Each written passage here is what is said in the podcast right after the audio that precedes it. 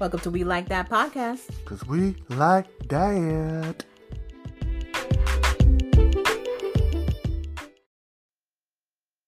So it's the game show that Javon loves to hate. Mm-hmm. Black like that.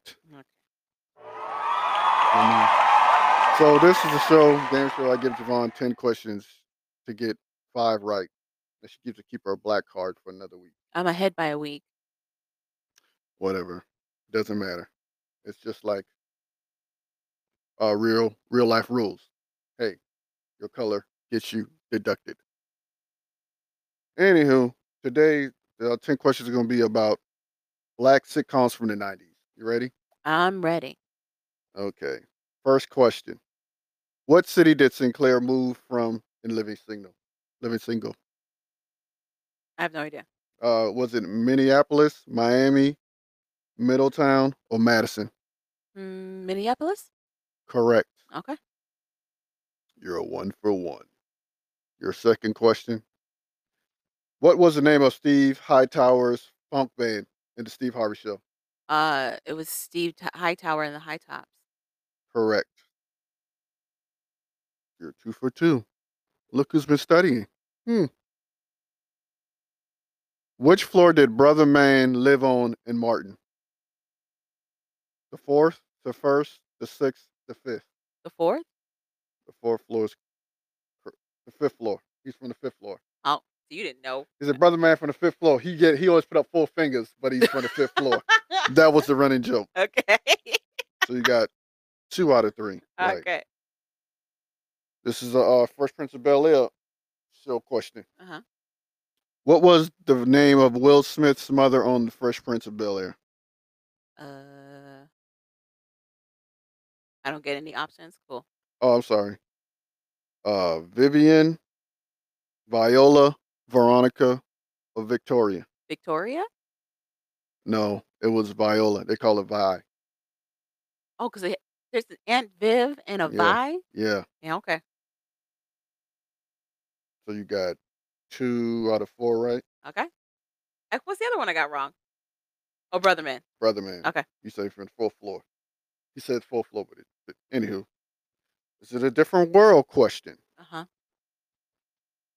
Uh, what college do the students attend in a Hillman. different world? Hillman College.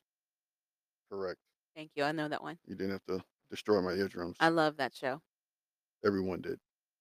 Uh, I don't know. Do you know the PJs project? I know it was an Eddie Murphy show. Yeah. So what's the name of the projects where Thurgood's wife, Muriel, and their friends live? What are the options?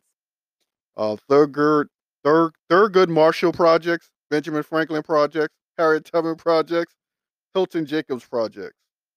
Uh, Thurgood Marshall Project. No, it's the Hilton Jacobs project. Yeah. Okay. So you got what? Three Four- right. Three, three out of five. Sure. Still need two more. Oh, you might know this one. This is the sister sister one. Uh huh. Where did T and Tamera first meet? The mall.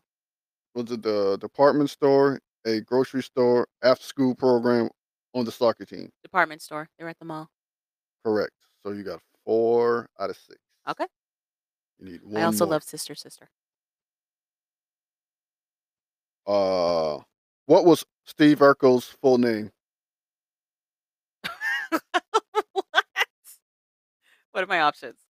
Stephen Harvey Urkel, Mm. Stephen Quincy Urkel, Mm, Stephen Arquella, Arquell, Lee, Stefan Arquell. My fault. Stefan Arquell, Urkel. Arkell, or Stephen James Urkel. Uh, Stephen James Urkel. No, it was Stephen Quincy Urkel. Oh, I have no idea. So what's that? I've got four, out of seven. Yeah. You got three more to get one. Okay. Okay. Um, this is a Moesha question. Uh huh. What was the big cliffhanger in the final season of Moesha? Okay. What are the options? She brought, she bought a Saturn. She may be pregnant. She that she is adopted. She got married. She might be pregnant. Correct. Okay. That's four. Uh huh. So you got four right. You got to get one more. You Uh. got two questions left. Yes. Okay. This is uh the Parkers. Uh, how familiar are you with that show? I know that they were a spinoff from Alicia. Okay, let's. Countess Vaughn. Yep, yep, yep. Okay, no bonuses for that, but Mo'Nique. whatever. How old was Kim when she got married to Jarrell? What are the options? 17, 18, 19, 20.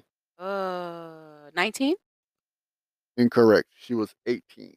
Oh, wow. You got one more chance. Woo. Okay. Wait a minute. Wait, one, one, two, three, four, five, six, seven, eight, nine. No, that was ten. That's ten questions. Okay. So you failed. The soundboard was a mistake. Oh yes.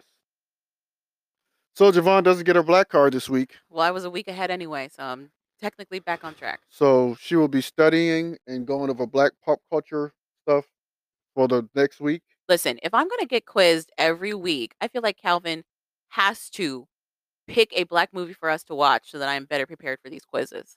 Okay. I feel.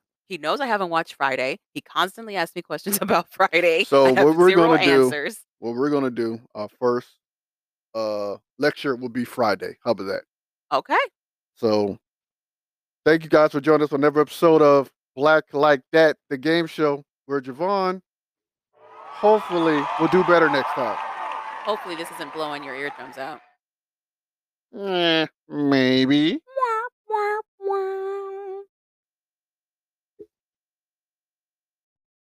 All right. On this week's That Happened, so many things keep happening.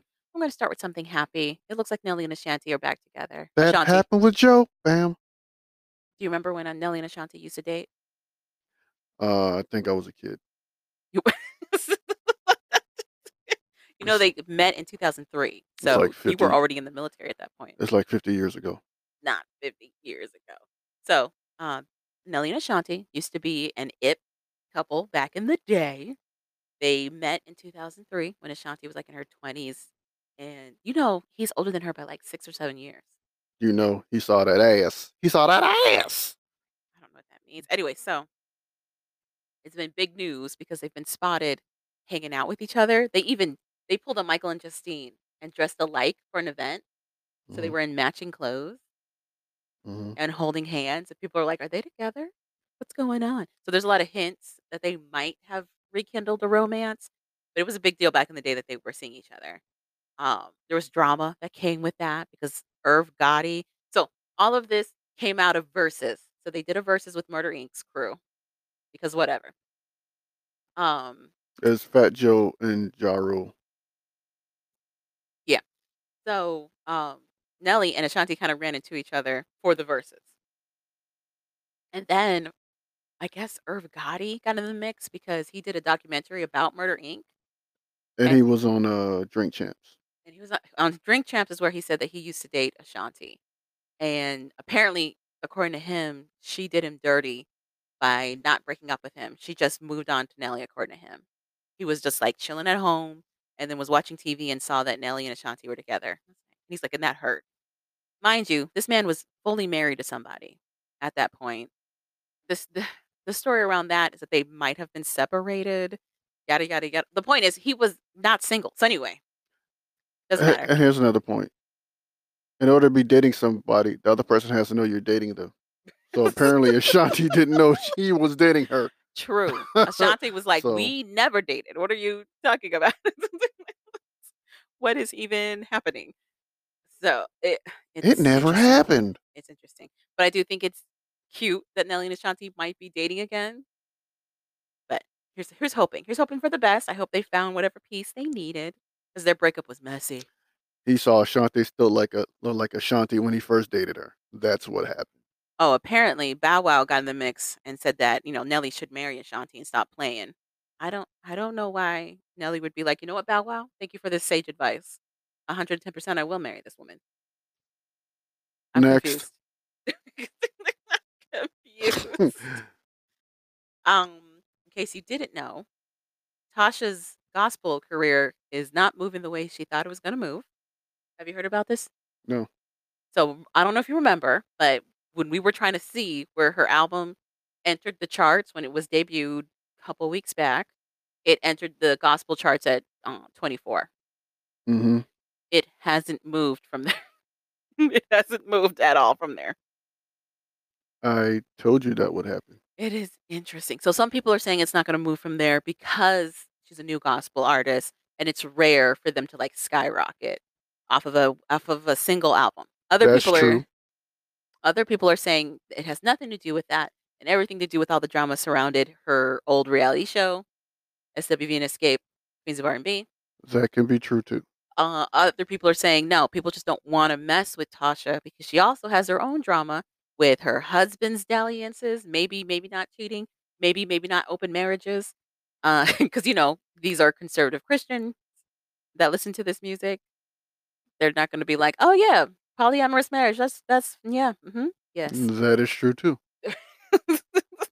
So, apparently the other thing is, for you to even look at the gospel charts, you have to buy a prof a pro subscription to Billboard to even see it. Yes, because no one cares about gospel sales because only the same artists sell. It's very interesting. Kirk Franklin, Mary Mary if they put out an album. So, people are wondering, is Mot Tamela Mann. does Motown have to backtrack now because of all of the promotion they were trying to do for this album?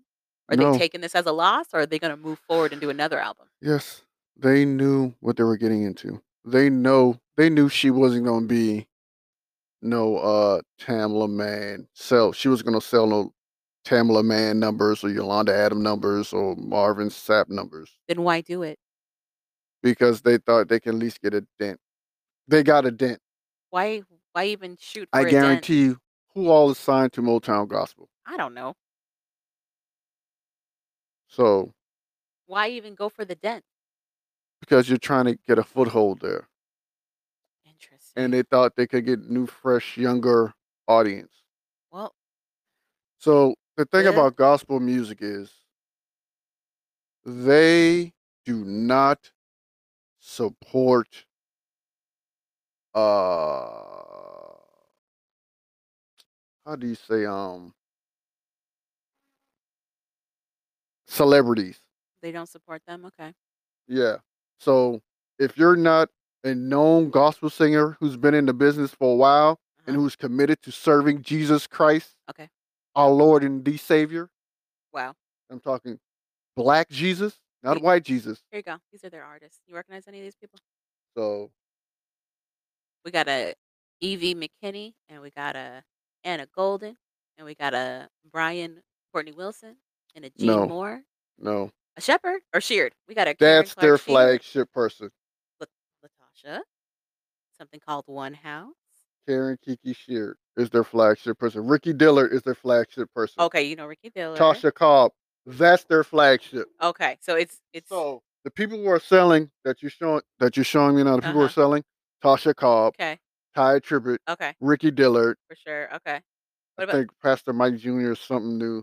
Karen Clark Sheard, yeah, she's selling. okay, Those are their flagship people. okay, okay, Jonathan Taylor, I think, just started. But okay, that's their flagship. gotcha. She is pretty much like break every chain. That's her. Okay. So do you think they're going more for like recognizable faces? That's probably why they went with Tasha? No, Okay. they can afford to do a project because Tasha Cobb, Tye Tribbett, and Ricky Dillard are is selling. Okay. Trust me. If they come in and say we want to do this, they get priority. Uh-huh. Karen Kiki Sheard gets priority. Okay. Okay. They can afford to take a chance. Right. So that's what it is. Very interesting. Well, so unfortunately it's not moving at all. People are saying it's going uh triple lint. So I don't Triple plastic. tri- not even plastic. They're saying it's lower than they're saying it's Oh. lower than plastic and wood. Wow. Foam? So she went carpet. See, Jeez. I- Plywood. So my thing is, right now it looks like that. Do they look at it over the course of a year, maybe? 'Cause It's only been maybe a month since the show ended. I don't even think it's been a month. Maybe First a of couple all, weeks. gospel people don't buy albums like that if they don't know you. Sh I already told you she was gonna have a problem anyway, so I'm not shocked or surprised. I don't know Okay. why people are. The people who are shocked and surprised don't know gospel music. I don't think it's that they're shocked. I think it's that they were like, "Really nothing?" Like, They're like, no movement? even if she didn't have all this drama, I don't think she was gonna make a dent or movement. I wonder if it would have been a a slightly better No, I time for don't her. no. I don't think it was. Okay. And I'm telling you, because they don't know her. Okay. She don't know their Jesus. She don't know their God. Okay. Um, so I also have something about Pras Michel, or we can talk about Ezra Miller and Jonathan Majors. Which one would you like first? Uh, I don't pick I don't eh, whatever. Pras Michel it is. So if you haven't listened to the news lately, Fugees rapper, Pras Michel, And ghetto superstar, A- aka potential FBI informant, aka give me that money and give it to me right now. Um, he got convicted in a foreign influence case. I, I, it, this sounds like something completely made up, but it's real. It's real life. So apparently, uh, he went to a, he got convicted in a federal court in D.C. over ten counts related to charges that include conspiracy, witness tampering, and failing to register as an agent of China. It, it, like what? What? How? Huh? What? Explain. So apparently, he worked with this guy named Low, and Low, Jho Low, is a Malaysian billionaire. Lo Mein. no, he's not Chinese. He's not Chinese. He's Malaysian. Oh, So, uh, Jho Low is a billionaire, Malaysian billionaire, accused of stealing four billion human dollars from a, a Malaysian sovereign wealth fund. So he joked this wealth fund out of their money and kept it. In 2012, prosecutors said that this guy and Michel or Pras uh, used illegal foreign money to buy seats for people at fundraisers, like for then President Barack Obama. Years later, after the FBI started investigating Low for stealing this money, Low wanted Pras's help to help him convince Trump to go easy on him. Uh, one part of that alleged scheme was to try to get Trump to send a dissident living in the U.S. back to China to curry favor with the Chinese government. So to get the Chinese government off of his back, they were like, "Let's give you this other dude who's here. How about that?" and Um, Trump Trump probably did it. he did well, allegedly he didn't because he's still on the run right now. So prosecutors said that Michel collected about a hundred million dollars from Low to try influence two U.S. presidential administrations. Uh, Low's currently believed to be in China, and Pras did this whole trial by himself. And then in the days of the testimony, witnesses included former Attorney General Jeff Sessions. Um, you had a Leonardo DiCaprio, because apparently Low funded The Wolf of Wall Street. It's just What? yeah, yep, yep. He actually knows a lot of the Hollywood elite. Oh yeah. There's a lot of pictures of him just rubbing elbows with all these celebrities, and you're like, uh, I'm not shocked by that. Yeah, that sounds about right. So they're going to try to appeal. Pras's team is going to try to appeal the case, but just uh, what? Here's the thing. How we get here? How did we get here? Here's the thing. That dude's probably got everything pointing to Pros. Probably got everything set up as Pros being the guy that did it. hmm So, and they're not going to get that guy because that guy's gone. He's not even in the states no more. So, sorry, Pros. You be a ghetto superstar in jail, So him being but he being fed. He being fed jail, so he'd be all right. him being an FBI informant, do you think that's going to help him in the con- in the conviction part of this? He'd probably get some years off. Mm, I have so many. How? How we get there? How does even happen? So many questions right now. But yeah, so that's what's going on with Pras. And now for the ridiculousness. So in case you did not know, the promos for the latest Flash movie featuring as Ezra Miller as the star titular character have come out, and it's kind of I don't want to say thrown the internet in a tizzy, but a lot of people have opinions about what's going on with the timing of everything. As, as we've talked on the show before, Jonathan Majors has been in hot water regarding allegations of him beating his then, I guess, alleged girlfriend, uh, and how the fallout for that had been swift. He lost jobs. He got dropped by management. He was losing all kinds of deals. He had to bow out of all these engagements Ezra Miller also has a very drama-filled legal history behind him. He went on a hit and punch spree in Hawaii, which is catching people at karaoke bars. He allegedly kidnapped an indigenous child that he groomed and went on the run with. He was on the run. No one knew where he was for a long amount of time. All of this was around the time that they were supposed to be finishing The Flash. And now his movie's coming out, and it doesn't seem like there's a whole lot of ramifications for what he did as well uh, as swiftly as it has happened with Jonathan Major. So a lot of the discussion is how the heck is Ezra Miller being the face of a new summer blockbuster film, potential series, but Jonathan Majors is over here struggling to stay afloat. We all know why, Javon. I mean, yeah. Unfortunately, it seems to be glaringly obvious that uh, Ezra Miller's white and Jonathan Majors is not. They're two different shades. It is. So some people are saying it's not even that serious. This is probably Ezra Miller's last movie. It's probably they're or they are probably not doing any other movies, you know, past this. But I'm also like, are they?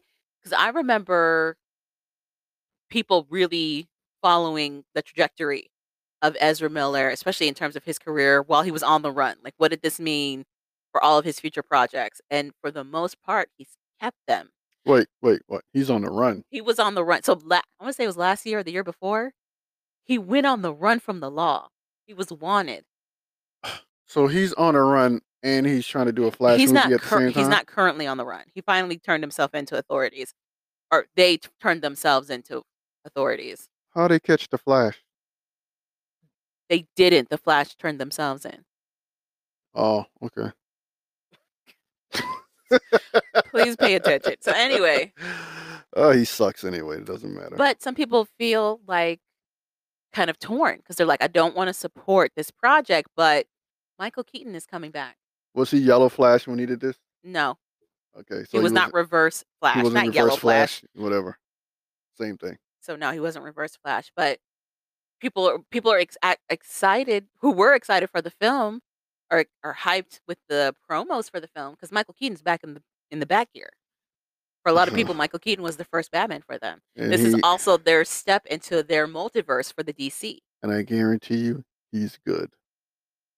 I, I'm sure he's good. And I'm tell. Uh, sure he's I good. know he's good.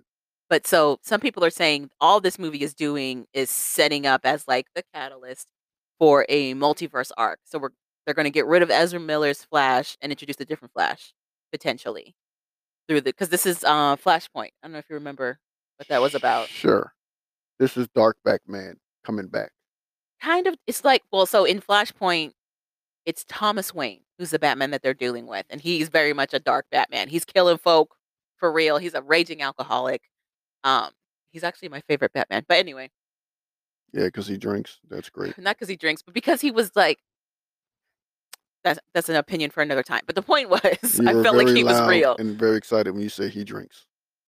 I'm just saying, like he didn't he didn't try to do things for the sake of pomp and circumstance. Unpopular opinion. I feel like Bruce Wayne is an entitled rich guy who goes in way over his head to do his own vigilanteism with zero consequences.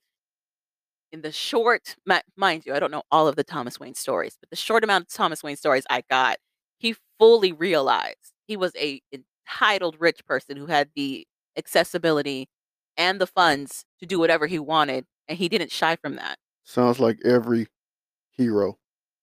Is it? Yeah. Superman's not a rich white guy. He's not rich.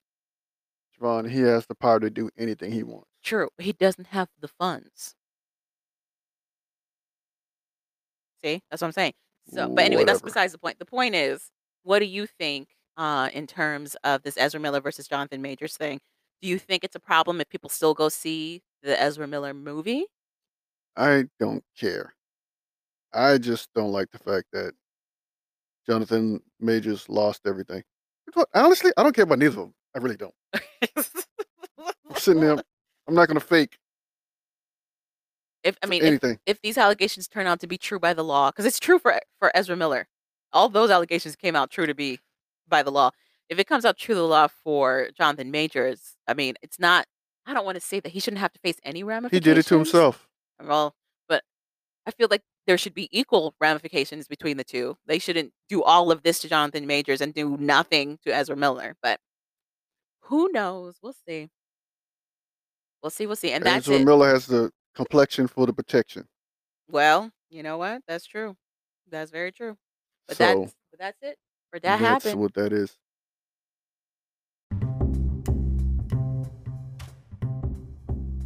Did you guys know that we have an email account?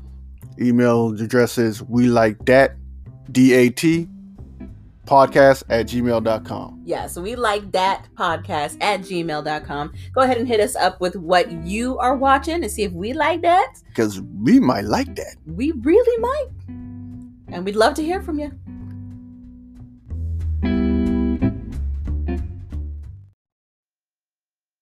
This week's worth to watch is a Netflix docuseries called Trial by Media. The first episode is about two people who went on the Jenny Jones show and what happened after. There's three people that went on the show. Well, they really don't talk about the third person. She's null and void, really. She was just there. Really. Okay. So we're gonna give you a brief summary and tell you what happened. It was a very, very good uh episode. It's not going to be brief. That that was a lie up front. Well, it's, it's gonna be interesting. I'll tell you that much. it might not be brief, but it'll be brief, interesting. Interesting. Well, so Trial by Media, like Calvin said, is a d- Netflix docu series that actually came out during the pandemic. I don't know how we missed that. Probably all the Tiger King. Yeah, the, the, Tiger King phenomenon was big back Yeah. then. Yeah, riveting. Yeah. riveting. So, um, but essentially, the talk show murder is about the murder of Scott Bernard Amedure, uh, who was a bartender from Lake Orion, Michigan, who unfortunately was fatally shot twice by his acquaintance Jonathan Schmitz. Uh, the what the show does, this whole trial by media prefix that's ahead of it, it it's trying to show how media representation of these trials affect the outcome of these trials a lot of the time. And the first one they went after was the Jenny Jones murder or the Jenny Jones scandal, which in actually actuality had no effect on the Jenny Jones show because she continued to do the show till 2003. Well, she changed her format a little bit. Not by much, Not by yeah. but uh, they definitely got better at their legalese. Yeah, but her she wasn't as popular then. I think that killed a lot of her momentum. So this happened in 95. She did that show till 2003. She had another eight years of the show. Yeah. I think a lot of people were still doing their shows like Montel's show was still going on. Geraldo's show stopped Okay. after that big a- was it after the brawl? Or I don't know. But yeah, he I oh, I guess he moved on. I don't know, but his uh show was kind of but they all kept going. It was just they weren't as popular as they were. So, ew, there was just a lot to unpack. So apparently, what had happened was Jenny Jones at the time was a very popular talk show, tabloid talk show, trash type TV show, where they all had like these spins on their different st- story structures that they were pushing out for the show. Like, I dated my mom's best friend, or uh, married to my cousin, or like something We had a one night stand.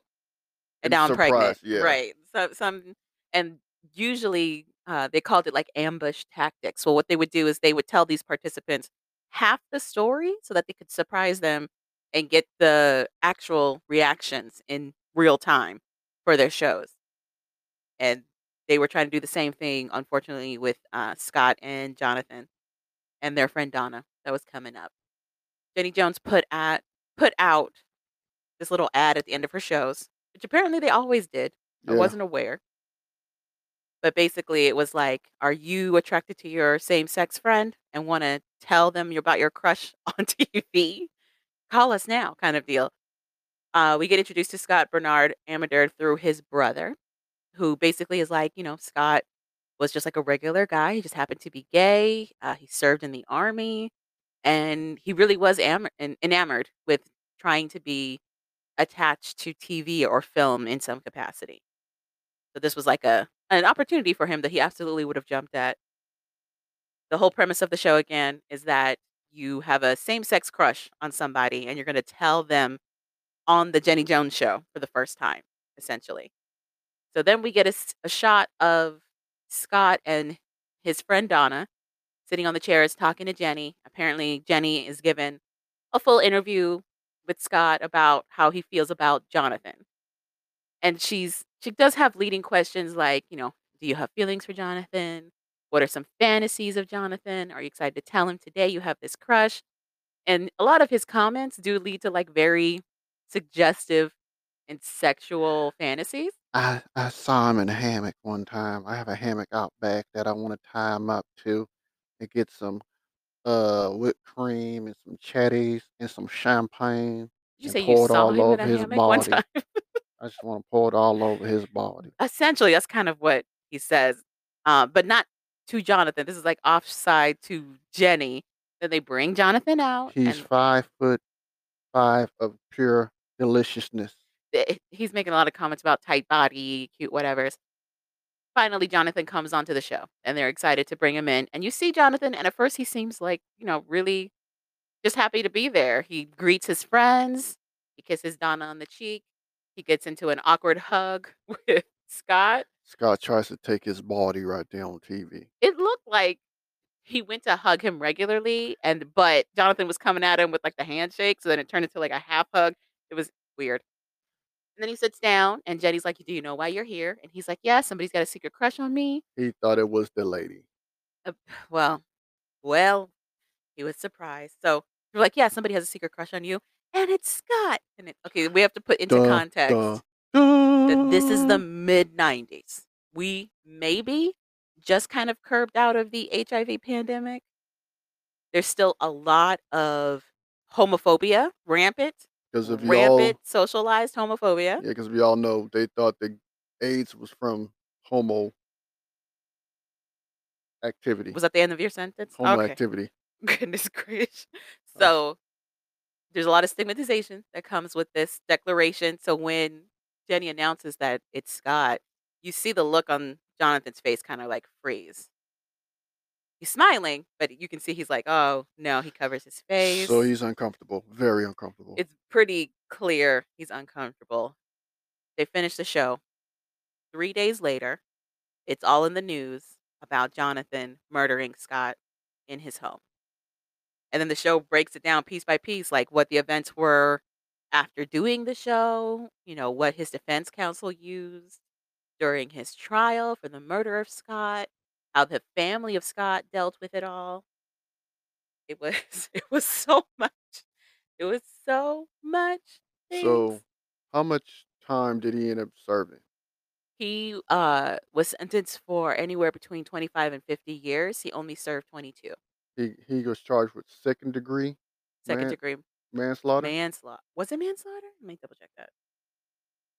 Oh no, second degree murder. second degree murder, which I don't know how he got. Well, I know how he got that. He had a good lawyer, but it was premeditated because he went and bought the gun, got the ammunition, went to his house, went to the door, went back to the truck, got the gun, shot him. Yeah. So sounds to me like it was premeditated. So three three days after they shoot this episode with Jenny Jones, he does he goes and does all that. He Ah, I get confused with some of why of how the defense tried to structure this, but it worked in their favor. The defense says after they did the episode, um, Jonathan was feeling fragile and humiliated by what had went down. He wanted to talk to Scott about how that episode went down. However, Scott had become some kind of sexual aggressor in the meantime. So after the show, up until he was murdered, which is a whole three days, all of a sudden Scott was like coming at him nonstop. nonstop with sexual pr- pressure. They show this note that supposedly was written on a napkin and found on his doorstep that also included a construction light, which is like those flashing yellow lights that are on top of like the little stands. And it says something like they round they don't give us the exact phrasing, but they round it up to be like I found this um, "You have the perfect tool to fix this." And they're like, "It was suggestive." And he was, you know, after him. And when Jonathan tried to tell him to knock it off, he was like, "I'm gonna do whatever I want." So then Jonathan tries to confront him.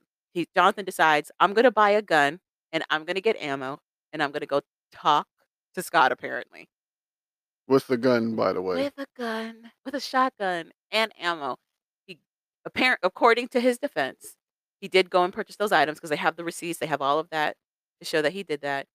But his intent was to go and talk to Scott a final time to tell him to back off, apparently.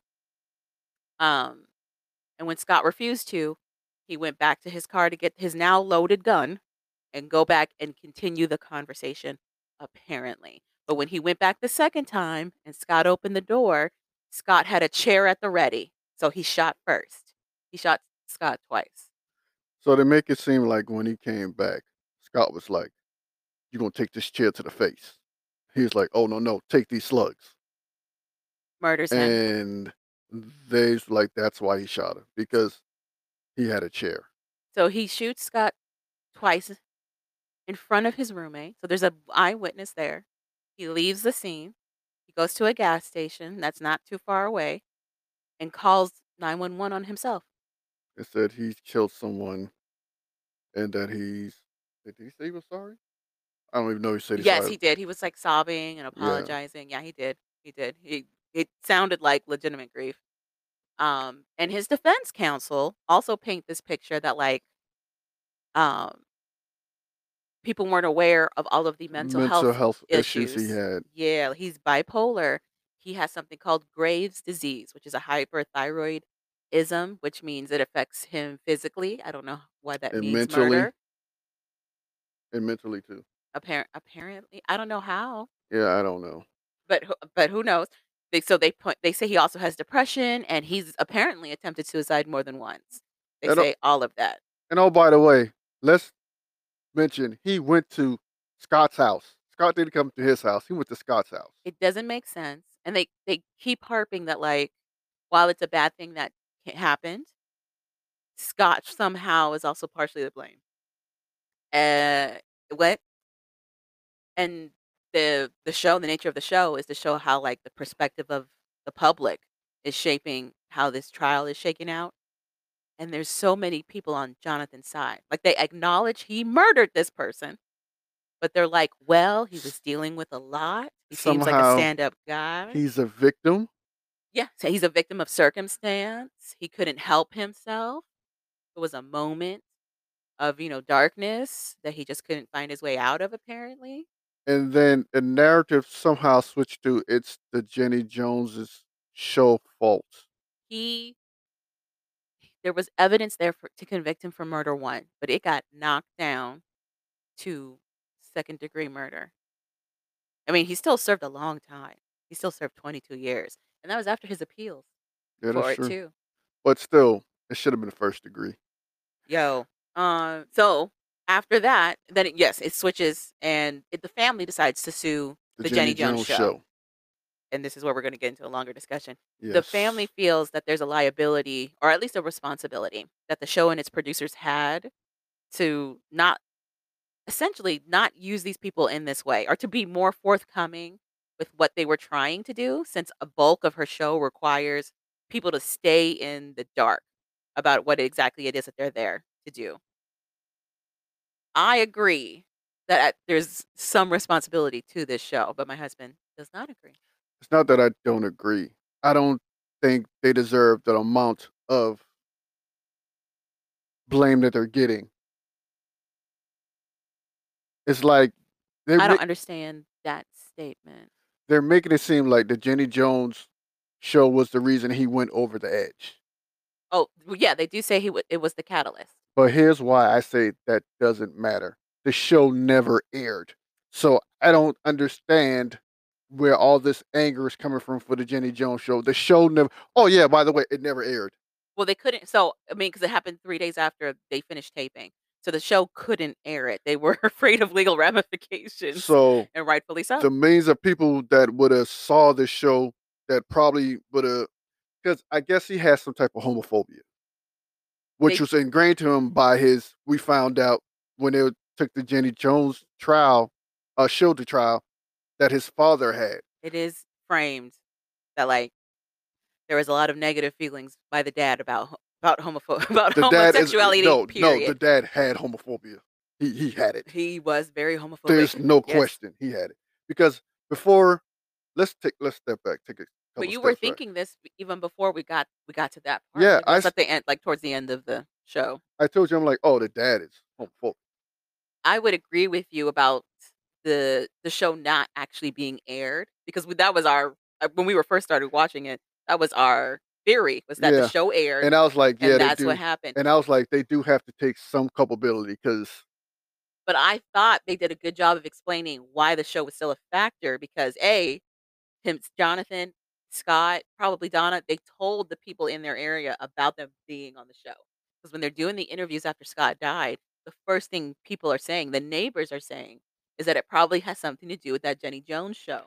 And then because there's a trial and there's a connection to Jenny Jones people now get the full story about what the episode was about and what happened during that episode even though they didn't see it. So now everybody does have that. And when Jonathan made the decision to take this man's life, he was under the impression it was going out. He didn't know it wasn't going to air. here's my thing. Those people are probably saying those things behind his back already. Yeah. They So they it- also say that a lot of people were was quest- were questioning Jonathan's sexuality anyway, which is already terrible. His dad was doing it was a habitual line step like this. He was doing it all the time. So for me, I don't understand why that show would be the The bigger the, bad the guy. camel that broke the the the, the, the straw that broke the camel's the back. straw that broke the camel's back. I don't think it was necessarily the straw that broke the camel's back, but I do think it was the spark that started the fire. Why do they say that straw that breaks the camel back?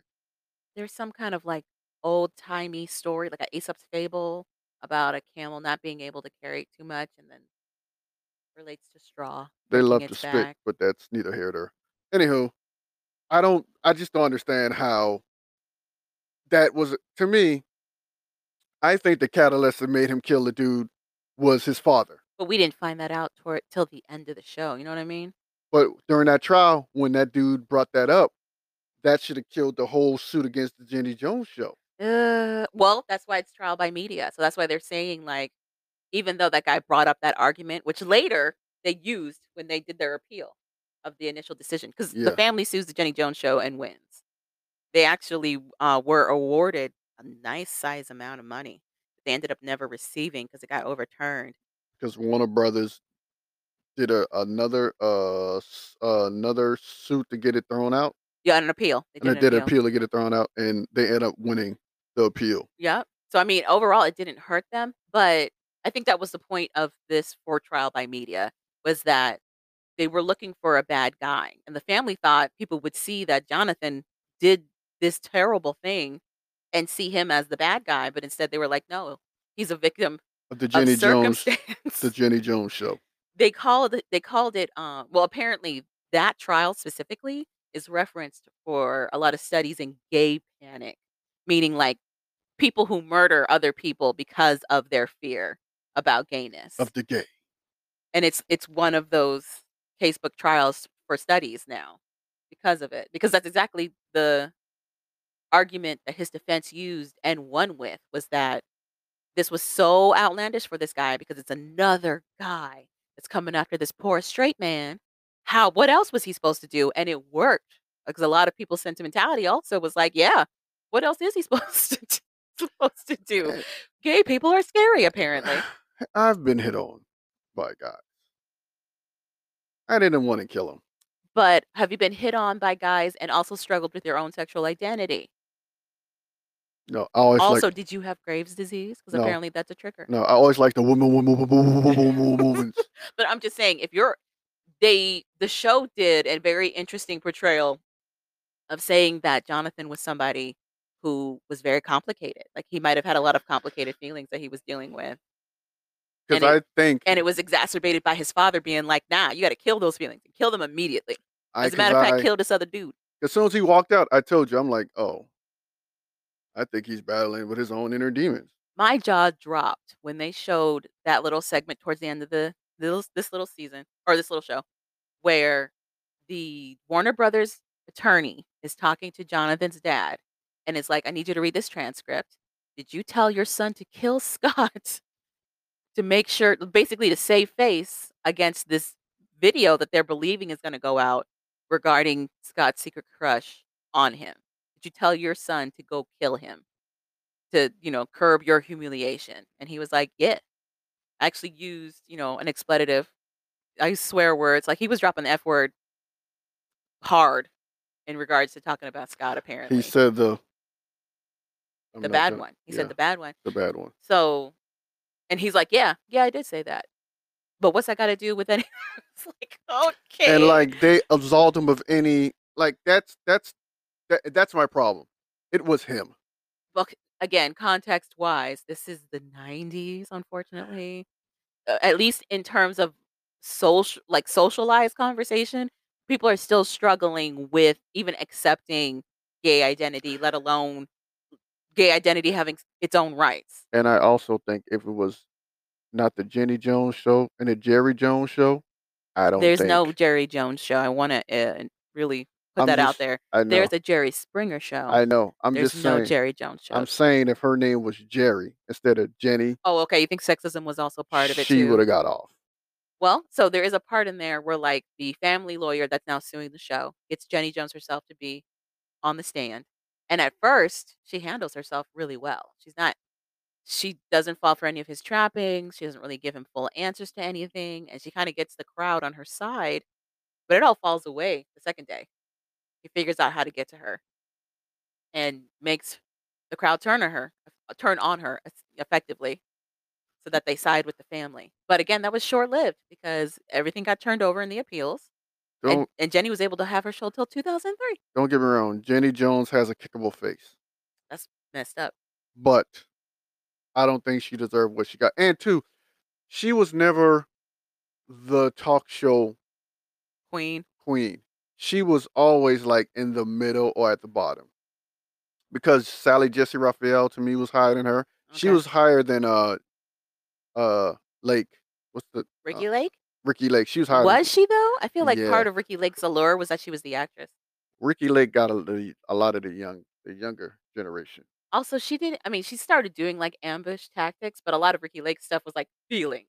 How are we feeling about That's what I'm repairing saying. mom and dad And relationships? that's what I'm saying. She had, like, a little younger audience. She couldn't really tap into the audience that could, like, keep you. Mhm. 'Cause the younger audience, they jump from what's the new shiny thing. 'Cause Yeah. once Jerry Springer hit Yeah. uh, Ricki Lake was done. Well, apparently Jerry Springer was out the same time as Ricki Lake. Yeah. And once he found his niche, she was a 'cause I don't think the Ricki Lake show lasted that long. I think it lasted maybe 2 years? Yeah, it didn't last that long. Yeah. So, Jenny Jones was always in the middle. She Mhm. was, like, the least likable of all those talk show hosts. True. True, So true, true. and then Oprah was starting to just to become Oprah at the time too. No, Oprah was fully Oprah by 95. But yeah, she was like this is when Oprah was, like, taking over everything. Yeah, because I mean, So Oprah's show came out in the '80s, so Yeah, she was like an established name at that Yeah, point. so sh she was never getting to the Oprah level. Right. She couldn't get past she couldn't break she I think she hated Oprah. Well, so maybe she hated her success for and sure. she couldn't even get past Sally Jessy Raphael. I feel like she made peace with that though, and it was just like, "Yep, I'm gonna do these, uh, Yeah. do these types of those segments. This is fine. Yeah. So Keep she these paychecks that's what I'm saying, she couldn't get past Sally Jessy Raphael. I just found it interesting how public opinion or how these lawyers really manipulated the media. yeah, really figured out how to use the media to push their own narratives. I mean, you've got Jonathan's defense, who really, really were successful in portraying Jonathan as a human who messed up, did a did a oopsie whoopsie apparently, and ended up murdering somebody. Let's be honest, he was a white guy. That's why. I mean, yeah, that's Let's true. just get the elephant out the room. I would love us to s watch a Menendez brothers documentary now that we're older. Do you remember them? Yeah. I wonder if we d uh, did you know about the, uh, the younger, the, like, Gen Zers that are discovering them and their story for the first time, and they want to appeal their conviction? Because all Gen Zers hate parents. Well, I mean, it's actually a little fascinating So because they talk about mental health again. But I, yeah. if there's ever a documentary that we can find for that, I'd love to watch it. But besides that, I just found it really interesting how the relation to that was that media turned on those Menendez brothers. Mene- media really painted them as like these cold blooded, cold blooded killers out for money, and that may not be the full story.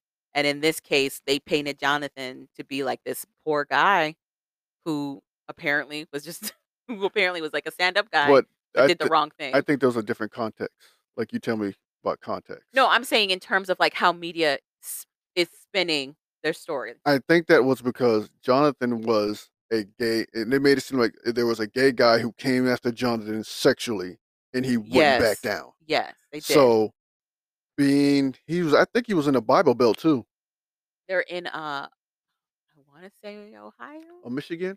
It's Well, a it's a Midwest state of some it's sort. still a really highly religious, conservative, conservative area. place. So he had that going for him, and that and Jonathan looked like he could be my son. So he had another thing going for him. So it was a lot of those factors, and because I think if it was him doing what the Menendez brothers did, I think it'd have been different.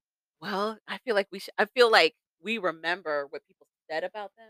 I don't think we remember the details. I'd I'd be fascinated to see if oh, I Oh, I find a don't know documentary. the details. All I know they killed their parents with some Yeah. shotguns. I I remember that. I remember hearing how they killed their parents and how they planned it and all of that. You But know, I I don't remember crazy anything else. how shotgun was the guns of choices back then. I wonder if, if it was because it was they're the easiest to get. No, there, there was assault rifle ban back then still. But uh, that's what I'm saying. Yeah, it was easy. Yeah, it causes. uh, But, but then here's the thing: the shotgun causes the most damage. Really, you just aim and fire. True, but I also wonder if it was like cheapest too. 'Cause technically, it's also like a farming tool. It is cheap. Yeah. Yeah, shotguns are like the cheapest guns, and rifles Yeah. are like the cheapest guns to get. So, but But I don't know anything about guns. right. So I've mhm, heard. Sure. Interesting. But I liked it. I thought it was definitely worth the watch. This trial by media. I but we definitely plan to watch the other episodes. But tell them the analogy you used for me to make me at least come over to say Jenny Jones deserved at least ten Some percent of the respons- blame responsibility. We were getting into it. Pausing this. This the show is only about an hour long, but it took us like two and a half hours to watch it because we were going back and forth about our own opinions on it. And my opinion was that the, the Jenny Jones show had some culpability for what happened with Jonathan and Scott. And Calvin's position was that they didn't. and my position was they knew what they were getting into when they went on that show. That's what he was meaning. Scott and Jonathan. He was saying. Yes. So like, you um, know the show calls you out and there's surprise and there could be a curveball that's coming. right. Everybody else is mature enough to handle what's going on in the shows. They just want the fame and the notoriety. I don't know so about to me- maturity, but they definitely have. They definitely didn't lean into murder. That's they didn't sure. kill anybody. That's Sure. what I'm my fault. We just had a little error. But anywho, like I was saying, everybody else was able to process what was going on in that show at the time when they got pulled into the show. No one murdered anybody. I- again, I don't know how much about process, but they definitely did not murder anybody for sure. But I also feel like there was a point to be made of how these tactics were affecting people. So that's what we were trying to go back and forth on, like we're doing right now. And he was like basically telling me, like, no, they should have known that this was going to come down the pike. Like they shouldn't have been surprised. And they use those tactics on everybody. So if you've seen any one of those shows at that time, you know that's the tactic you use. and I basically was like, this is sure they might have known a twist was coming, but they weren't expecting this one. And he was like, if everybody knows, then how is it a twist? And I was like, everybody knows coffee's hot. It's not a surprise when coffee's hot. Let, but a lot of people remember when McDonald's got sued for hot coffee. But you know, and there was also extenuating circum- circumstances in that situation. But the point was, somebody got a really hot cup of coffee, and ended up getting spilt on them and they sued McDonald's successfully for not letting them know, for not disclosing to them that the coffee's hot. Well, what happened was the machine was broken and the coffee was extra hotter than it was supposed to be. So the term I used in my head was Jenny Jones show. Uh, the Well, tactics, ev- the well- tactics she was using uh-huh. was seen as the catalyst for what happened. Yeah. So that was the the the machine that made the extra hot cup of coffee. Her Yeah. tactics were the wa- was the machine. Yeah. So I was like, okay, she deserves maybe ten percent. So yeah, basically it was like, yes, she does do kind of trash reality tabloid talk show stuff, but this was like a step above. And that was enough, unfortunately, for somebody who was already dealing with a lot, potentially dealing with a lot already, to get tipped over. I really think it was because it was a gay guy. That's all. The Yeah. homophobia at that time was even worse. Rampant. So But, I think that was the real catalyst. And to her name was Jenny Jones instead of Jerry Jones too. I would I would agree with the misogyny as well. However, Because didn't you say some dude from the Jerry Jones show got hurt or something, yeah, there was and a somebody nothing died happened to him from being on the show. No, it's not that nothing happened to him, but but because of the Jenny Jones show, a lot of shows got better equipped with their law firms and their legal disclaimers. They got a way more equipped with it. So when it did happen to Jerry Springer, I don't know if this guy went out and tried to murder somebody, but somebody definitely died. And Jerry, Jerry. they were better equipped to be like, now we had these waivers in place. We had this and this and this to protect themselves. And that's why they started going to actors and actresses instead of real life people. The cough. Anyway, but yeah, it was a fascinating watch. I really, if you like true crime type things, or you remember these very, very bad talk shows from the early 90s, this is one of the shows for you. It has it all. The next episode is uh that we're gonna hopefully watch from this docu series. Is uh the, the dude that killed the four black kids on the subway I've never heard of this story. But yeah, and back in the 1980s Yeah. something. Yeah, you didn't hear about well. no, I've never heard this story. So quick little some synopsis. He was like a vigilante. They said he was on the train. a vigilante of one? He only had one incident of being a vigilante? Yeah. So what happened was, I guess the New York trains were being people were being robbed on the trains repeatedly. So he was on this train. All of a sudden, he's on the train. He kills these four black teenagers, Wow. and he comes out and saying, pretty much his thing was they were trying to rob me or do something bad. So it was self defense or It something. was self defense. Okay. So we're gonna dive into that one. They go show us what happens, how the media manipulated that uh Story. story as well. Well, I mean, we saw it with the Central Park Five, so Yep, or six. Central Park Six. five. Five. That's another docu series, a doc, a docu uh, documentary. If you guys can watch, that Central Park Five is really good. Ooh, it's brutal. It's, It's, so brutal, sad. but it's really good. Um, but yeah, tr- trial by media, the first one, the Jenny Jones show. It's a it's an amazing watch. it is. because like we said at first i thought it went i thought they actually aired the show so i'm Mhm. like oh well That's what we both thought. We're like, oh yeah, he, they aired the show. He was this. He was getting it from all the sides. Yeah the straight guy gets settled by the gay guy but then he walks out and i'm like he might be gay himself. Mm, so now on top of his father and everybody else in the town thinking he's already that way now you have a secret admirer. So what you really doing for him to, to be one to talk to you or holler at you? Right. so now all that stuff comes down he Oh, goes out and kills this dude Do you remember what the, the Scott's friend said happened between the two of them when he was on trial with the uh, when it, when the family was suing Jenny Jones and uh, I don't know if the Warner Brothers attorney. No, I don't think the Warner Brothers attorney put him up there. I think or or was it the the family's lawyer? Somebody put a friend of Scott's on on the stand, and Yeah. he said apparently, and Donna kind of concurred with him, the girl that was actually there, Mhm. that what happened was they went to the show. Jonathan honestly did not know what was going to come out or who had the crush on him, yeah but they left on good terms. Yeah, they all, left on good terms. They yeah. all got on the plane to go home together. yeah, they had a they they hung out and everything. Yeah, they had drinks apparently right before they had to leave. Um, and according to the friends, Scott and Jonathan kissed and shared a dance, supposedly. And share and he Scott apparently told this to his friends, allegedly. So it's just like, and but it's for me, it was Donna saying that she's heard more than once from his family them question Jonathan's sexuality. That that got me every time. I was like, wow. That and the note, because the note was throwing me off about how they tried to use this note as proof of Scott's sexual aggression, saying how he found that construction light and you know Jonathan had the right tool. I'm like, this doesn't make sense. And how is it suggestive? And then Donna talks about how they were joking joke. around. It was yeah, it was an inside joke. Jonathan had a car that didn't have a tail light. And Scott and the three of them saw a broken construction's little workplace and one of the lights was broken and flashing and they were like, "We could use that as your tail light." Which makes sense in context with the note. It's it's interesting. It's interesting. And honestly, Scott's brother, what I don't know how this man has found his peace the way he has, but he I- fa- I think he blames able- the Jenny Jones show May yeah, more, more than anything. more than Jonathan, absolutely. Yeah.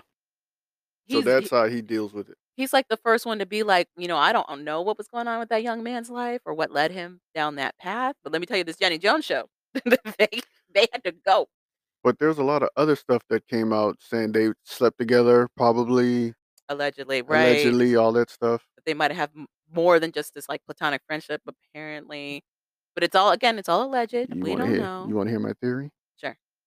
I think they did kiss or do something. Mm. I think he liked it. And I think Mhm. he tried to come out to his father. Oh, you think that's what that phone call was? And I think his father started calling all types of names. Probably. It says you have to fix this Right. and you have to end it. Right. Well, but apparently he told him, "You're gonna have to kill that guy to save face." Because you're not going to embarrass me in this town Basic, basically. or this family. Like that was very much the vibe of like, well, you better stop. How about that? Whatever whatever is in you, you better get it out. Basically, just like, oh, so it's so sad. And so I think his dad used to try to beat it out of him when he was a kid. probably, I mean, I would not. No, there's not a probably. His dad even admits to beating him.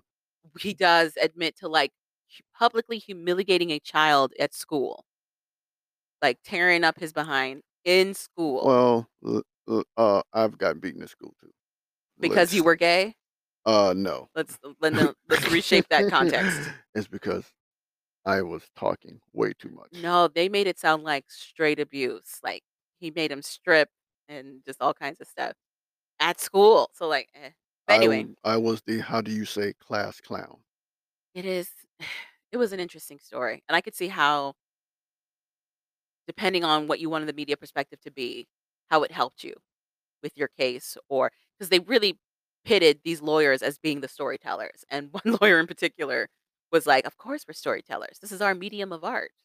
We're going to, you know, try to reframe this to fit our, you know, our narratives." It's like, wow, okay, love, I love that it's justice for all. Fantastic.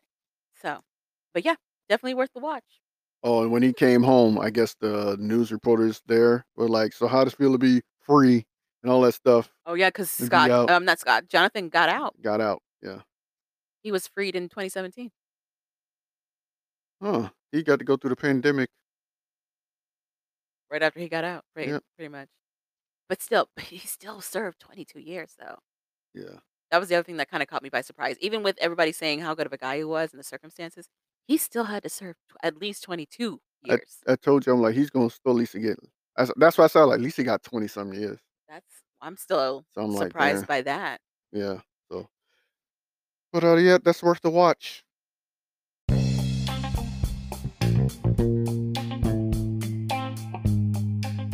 Do you like that? Cause we like that. Listen to us on all podcast platforms, especially Spotify. Interact, do all the things. Cause you know we like that.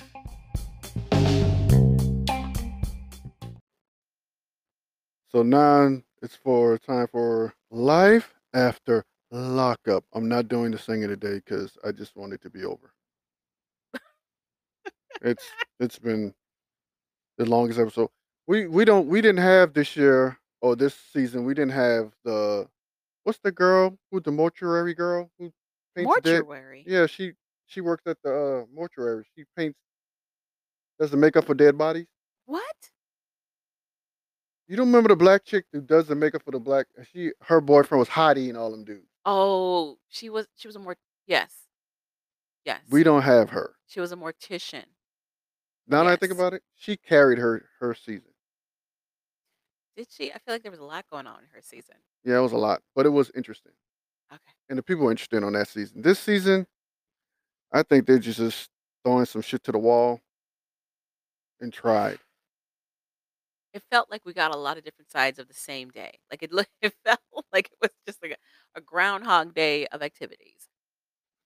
Anyway, we finally are finished. This is the finale, the finale episode of Life After Lockup for this season. Boring couples out the way. Brittany and Marcelino, guess what? Nobody cares. It's the same thing over and over again. They get Are we crows. gonna-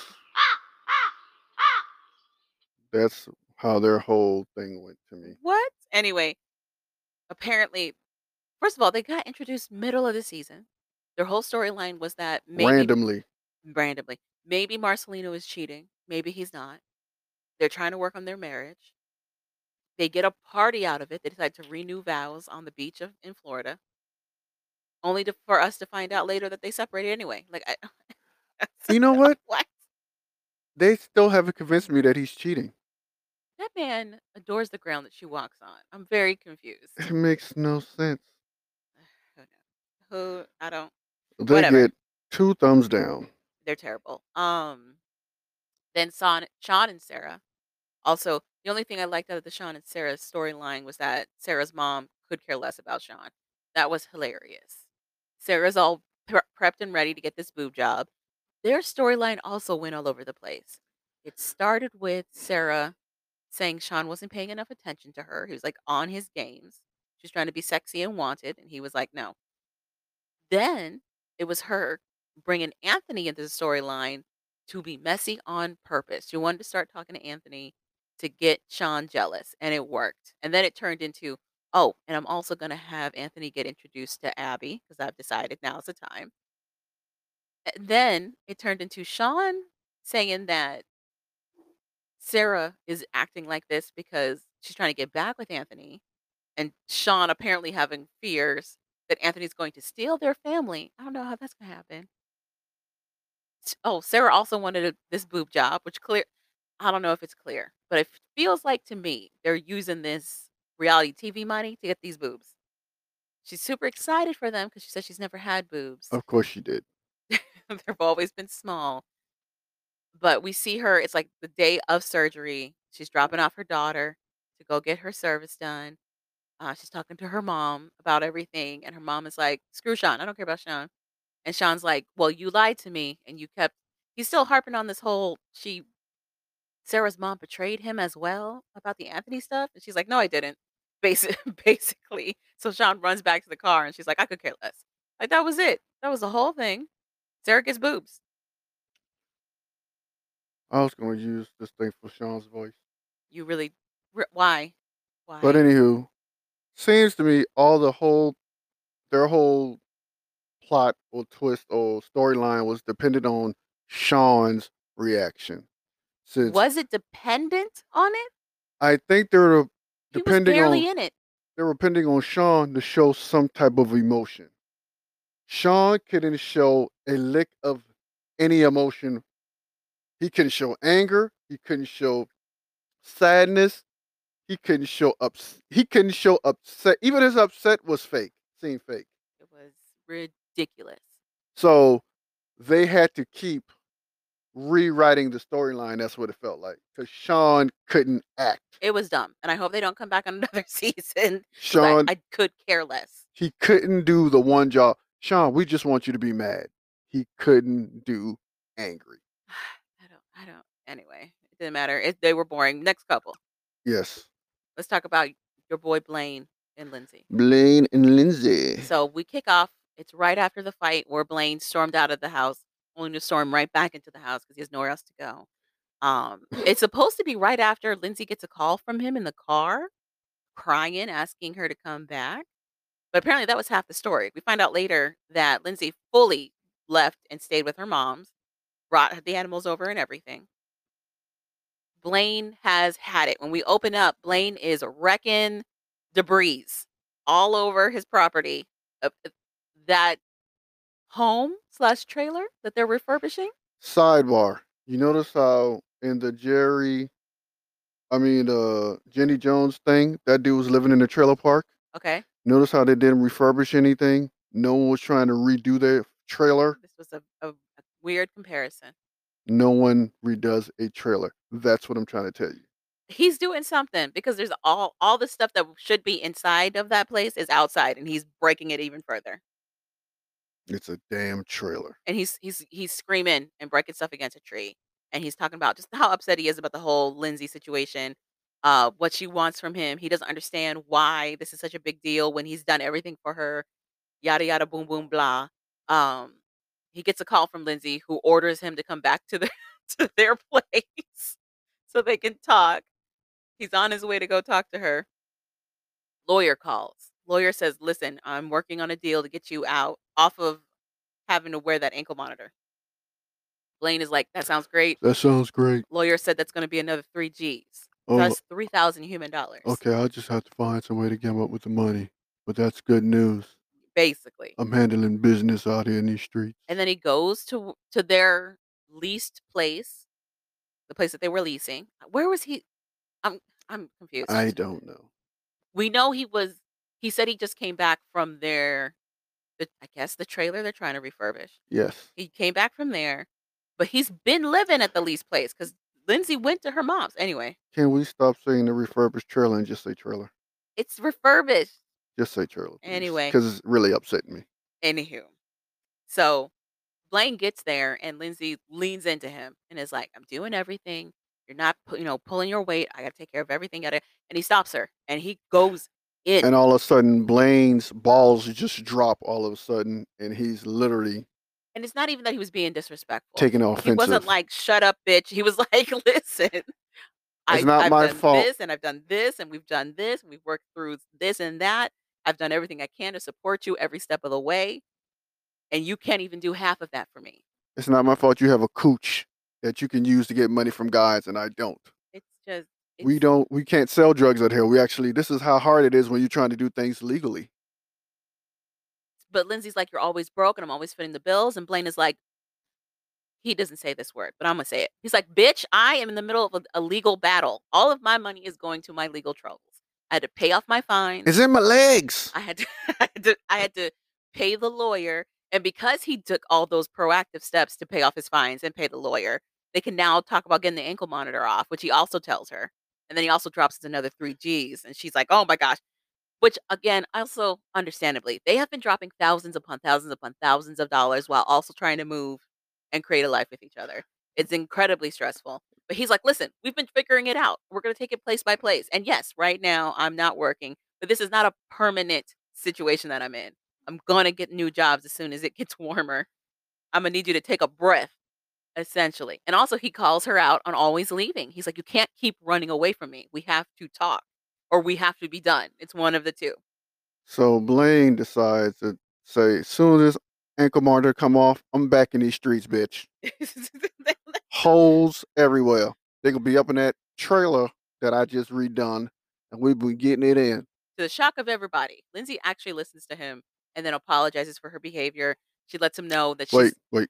She apologized? she did. Oh, I must have missed that she whole. apologized. And she said, I'm not used to being in a relationship. This is this is my go-to when things get crazy like this.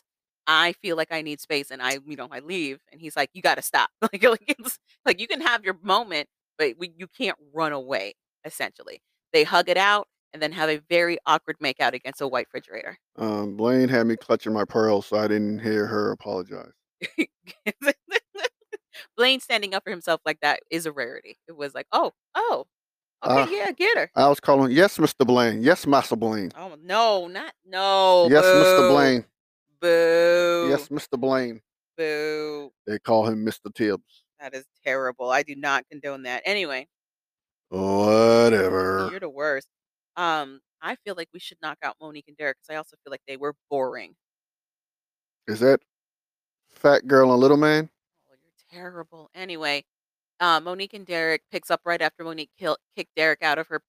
I'm very, I'm very sure it's an Airbnb. I do not believe that that's her apartment. Anyway, um, apparently Derek has made plans for them to meet, and the way they show it, it's him out in the daylight, and then all of a sudden it is nighttime. I don't know if they're trying to get us to believe that he's been waiting for her all day, or if they're just doing that for effect. But either way, he's been waiting on Monique to get back to him because he wants to apologize for cheating on her numerous times and playing her as Boo Boo the Fool to her face every time. um, and make her his wife for reasons unknown. He He decides to take them ice skating. He was begging, baby, I'm begging, baby, I'm begging, begging, baby. I don't know why he decided to go ice skating. I don't he doesn't know how to ice skate. Monique doesn't know how to ice skate. I, Why why would we go oh ice man, skating? there's so many jokes I got in my head right now. It's ter- first of all, all of them are terrible. Derek is like, it's gonna be romantic and it's gonna be fun. Falling in the cold is not fun for anyone. Especially when you destroy the ice for everybody else. It's so and Derek can't skate. He has to go get one of the little kitty like supports so that he doesn't fall. He still falls. But so after he does all that and Monique's like, I'm done, I'm gonna go. He's like, no, wait, wait, wait. And he apologizes for what happened at her family function, his calls, the girls, all of that, and says, I want you to marry me. And Monique's like, I came here to break up with you, which is a lie. We all know that's a lie. She's definitely trying to stay with him for as long as possible. But he's like, I promise to go right by you, be committed. I'm going to say goodbye to all of that life. I'm going to give you all my passcodes to my phone. He said, I'm going to give you all my passcodes to my phone. If you don't know, there's only one passcode on a phone, which means that he's alluding to the other phones that I'm sure he has not told Monique about at all. I don't think she knows he has multiple phones. Anyway, She doesn't need the phone, Javon. She has high self esteem. anyway, Monique says yes. They make it look like she hesitated and took her time. She didn't. She blinked and said yes immediately, and that's the end of their little storyline. They're now in a, at, at the end of the show. It says they're in a long distance engagement. Ugh, ugh, Grimace boo, and the Hamburglar are together, boo, engaged. boo, boo, boo. Next couple. Next couple, I'm going to say Eris and Cameron. They were also pretty tame compared to the other couples we got left on here. Yep. Eris and Cameron, they're picking up with the whole baby news thing. When we left, Eris had just told her dad about her pregnancy. Cam's sisters were still on their way to the new place. And Eris was very much like, I'm not apologizing to your sisters. I didn't do anything wrong. When Cam's sisters get to their place, I'm surprised by how supportive they are, not necessarily of Eris, but of just not their brother fucking up. It's very interesting how quick that they lit into him about his drinking. They started talking. Oh, because he, they got him some alcohol as a gift, like a housewarming gift to come in, and he talks about how like, um, basically he to- he lied to them about Eris not wanting to come to the party right after they got married. He was like, "Oh yeah, I forgot to tell y'all. Um, she was actually sick. That's why she didn't want to go."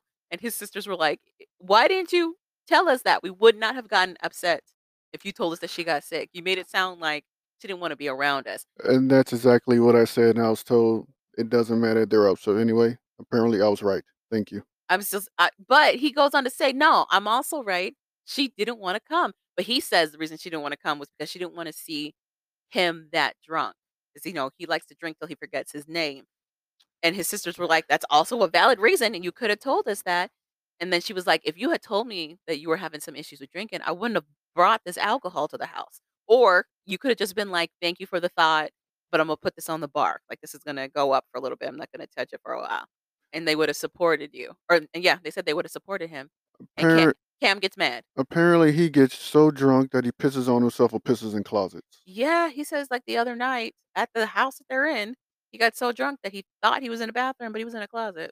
So he gets pissy drunk, So his sisters are like, you know that dad had issues with drinking. which we fo- we found out find out. And he's like, yeah. And they're like, so basically his sisters like, get it together. Like, don't don't do this. Don't So go down this alcoholism road. is a family trait. Well, so but they start fussing and fighting. Cam's like, I'm my own person. You can't tell me what to do. But then he concedes and goes, Okay, you're right. Yeah, I should curb that back. I should be, you know, making better choices. And I then I find it kind of interesting how he goes from anger to calm it's a, it is a, all in one step. I'm hoping it's the editing. I'm hoping it's the show with him being like, let me check this back. But who knows? It is it is interesting how he jumps from one extreme to the other. But but they, they everybody gets cool. They go to a group dinner. Question: Do you think it's the way they edited to make it like he goes from one from one to from zero to ten, Part of or me do you think he does that himself? I think it's both. I think the editing makes it look super short, so it looks like on a blink of a on a spin of a dime he's doing that. I wouldn't be surprised if he talks himself down. So Like you, like we're missing pieces of conversation where he's talking himself down from. got you. So do you you- do you think he has an anger problem? I think he acknowledges that he does. Okay. He says he does have a hot temper. He calls it a hot temper. He acknowledges he has a hot temper, and he acknowledges that he needs to work on it. How he's going to work on that, that'll be interesting to see. Because we see that at the dinner. They decide to have a group family dinner. It's Cam and his sisters. It's Eris, her father, and her daughter Lena. And they're all there, excited. And Cameron, without hesitation, drops the bomb that they're pregnant. He's got a T-shirt made, which is some of the most black thing, black things I've ever seen. He's got a, a T-shirt made with the sonogram picture of the baby to show off to his sisters. His sisters are congratulating, and then they're teasing Lena, and they're like, "You need to tell us we're family now. You can't keep secrets." I think that's more of a generational thing. What's the generation? Oh, the T-shirts? Yeah. I don't think so. I don't think it's a generational thing. we the we black love to, we love a delegation. We the black delegation are not going to say that's just us. We love a T-shirt, and we love a moment for one. Graduation, of course. Cookout, yes, indeed. Family reunions, a staple. A staple. okay. Anyway, But we the black delegation. Uh, black delegation doesn't think the t-shirt thing is us. Calvin, you have three shirts for family functions Two 'em- that two you wear. I like to sit. Uh, put it to the court. Two of them from your family. Thank you. well, then four. You have two from yours. Exactly. So anyway, have that stricken from the record. anywho. So everybody's kind of on a high note and teasing Cam about not being able to keep a secret. But Lena throws her mother under the bus as she should, as she should, and goes, "You're talking about Cam not being able to keep a secret. You told your father as soon as you got to." And seeing these are differences differences between the generations. Even if my mom said that, I'd have never said she can't keep a secret. She lies. Mm, I think it's a slightly different context because, and I don't know how true this is, but I feel like Eris is not as there every day for Lena. You know what I mean? I think Lena lives somewhere else and comes and hangs with Eris. Think she lives with her dad. Mm, I don't know. She said she, Eris stipulated that the father didn't want anything to do with them. So I don't. I don't know. So where's she living I, I think between the another. meantime? I think another family member. Maybe her between time mom. and the maybe meantime, an she aunt. at? Maybe her mom or an aunt or a cousin. Oh, maybe I don't know. But That- that is true. She's she doesn't live with her. Because I mean, like they are mother and mother and daughter, but Or do you think she did it for the show? if she did, why have her around then? Oh, if, that's sh- if that's, she w- didn't want her to be like that close to the show, that's a good she's question. in a lot of Yeah, episodes with them that makes sense. Yeah. Anyway. But it leaves on a high note. Everybody's happy about the new baby. Cam says he's going to work on his temper. We do see a moment where Lena is a little upset because she ordered like a strawberry lemonade and it's a regular lemonade. And Cam's like, no worries, I got it. And he starts yelling at the waitress aggressively. And everybody's like, Cam, calm down. Calm down, Cam. Calm down. Oh, Calvin did make an observation though that maybe Cam and Eris's father have a lot more in common than we thought. I think her father was a hothead just like him when he was younger. That's why he was in and out of jail. Pot- potentially. Potentially. And she just pretty much married her, her the younger the younger form of her dad. That's gross. But yeah, yeah. So, but that I mean, otherwise it ends pretty good for them. It seems like everybody's kind of on the same page and they're excited for this baby to be born. Into the messiness. I feel like we should talk about Amber, Puppy, and TC. Okay. Okay. So Amber, Puppy, and TC. We pick up right after Amber has decided that she needs to not only break up with TC but move, move immediately. TC comes home to see Amber, Queen, and Puppy moving her stuff. I was Amber- waiting for the zombies to attack my house. and Amber tells him, perfect timing. It's his house. It's his house. How is it perfect? How, how is him just coming home perfect anyway? Because the show told him pull in the driveway now. probably. So, I mean, so the house is wrecked. From the previous episode, we know that it's very, very messy. But here's where some inconsistencies happened for me, and I got very confused. Last episode made it sound like Amber hadn't been in the house in a minute, and it was wrecked. Like stains on the floor, trash everywhere. Then she says it's always like this if she's not the one who doesn't clean. And then I get further confused because how how does it get to that point if you're not the one? You don't work, so where wh- how is how is it getting to this point? if you're not the one I have many questions. So all all of that is to say, she and TC get into a conversation about how she's leaving. Her conversation with TC kind of jumps all over the place. She talks about how she has to leave because the relationship's not working for her.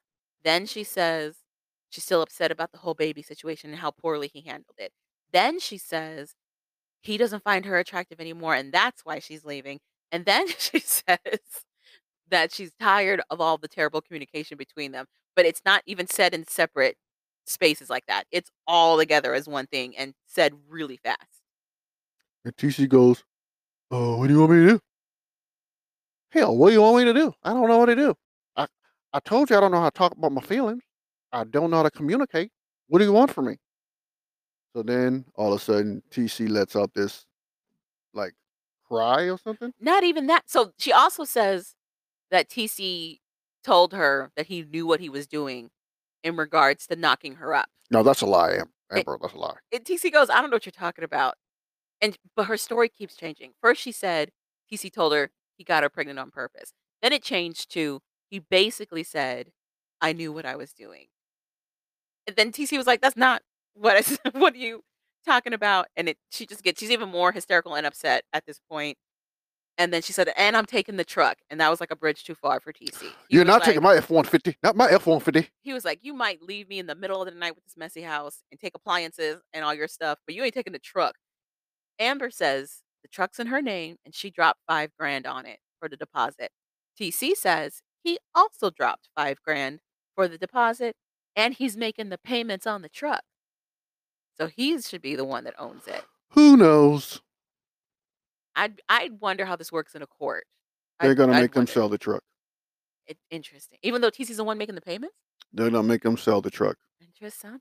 If they can't come to agreement as adults, they just, uh, they're just gonna make them sell it and they split the profit. But basically Amber's like, I'll take you to court. He's like, take me to court. And she spirals and says, I need a minute. And she leaves. Uh, puppy comes immediately to her side and is like, Are, are Her- you okay? Her real true lover. and Amber is just like hysterically crying at this point, And she's like, I need a minute. She's repeating over and over again, I need a minute. I need a minute. Puppy yells for Queen to get a cigarette. Queen comes over to try to console Amber as well.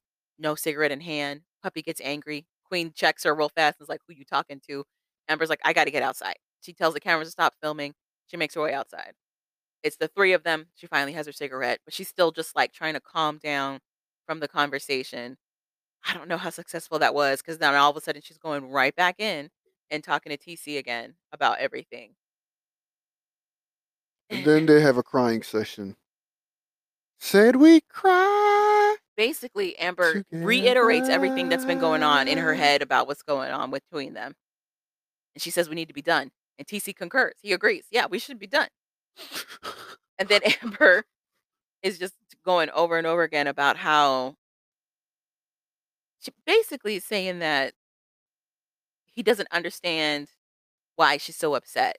And then TC has a, an aside. Once Amber's out of the house, he's talking straight onto the cameras and ta- just talking about how he does not know how to emote like that or how to tap into those emotions like that without it overwhelming him. So he just doesn't do it, is what he says. and zombies can smell and taste fear. but he does start crying because it's starting to crack and he talks about how upset he was about losing the baby he had a name for the baby he was making all these plans he was super excited for this baby and then no baby I named the baby Aloysius. I got some Crocs for the baby. not Aloysius but Uh, I got the baby a shotgun already too. so he's tearing up and amber i guess hears this outside and comes inside and they have an actual heart to heart and then all of a sudden amber is like miss support system. She is no longer crying and she's telling tc he's got to let it out and he's got to deal with his emotions otherwise he's never going to get better. Mind you she was cussing this man out two seconds prior two whole seconds prior but now she's like i'll be here for you as a friend. We can keep staying friends. We just can't be together.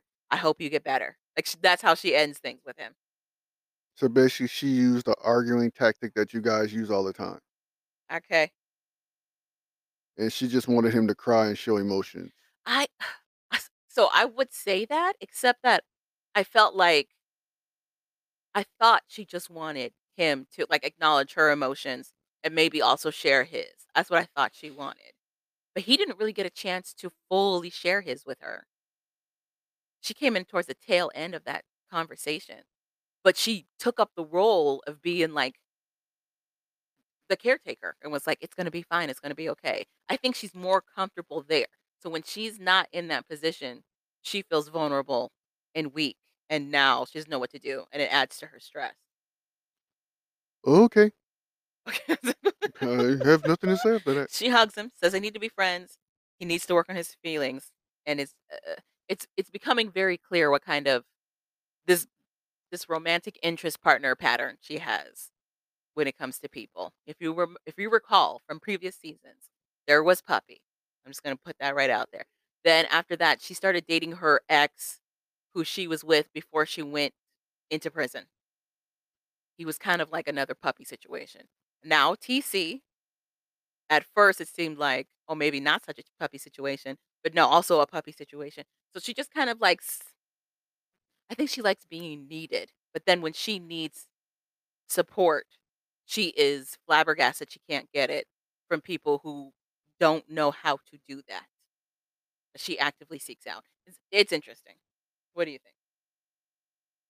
Uh, I just think there was two people who should have been together, who got together, because one person doesn't know where she want to be, hmm and uh, it ended the way it was supposed to end hmm in That's tragedy. unbelievable. All right, moving on to Chance and Taylor. What a car crash. So Chance, we're coming right off of Chance's drunken stupor of being like, "You can't hold me down. My friends are forever. Oh no, I need an evac ASAP." He Chance has got to keep on moving. He wakes up at his friend's house. His friend Zach, who came and picked him up, and Zach is like, "You Get were a mess fuck out. last night. Basically, Get you were a mess out. last night. Get out. I gotta go to work." Like Get the hell out. I'm like, I find it interesting that your closest friends know not to trust you in their home alone. I find that interesting. You got to get out of here, playboy. and like, I feel like Zach is also trying to be a friend. He's like, you need to get this sorted out with your lady. You know, you got a kid with her. Are you trying to be with her or are you not? You need to pick a side, essentially. Chance has no, no one can tie down Chance. Chance is like the wind. Wherever it blows, that's where Chance goes. Chance goes, It's just been a mess. Like I got laid off my job, and being laid off my job has made me an alcoholic. Eh, The timing doesn't make a whole lot of sense. He's been an alcoholic for like three days, He's, I mean, maybe a week.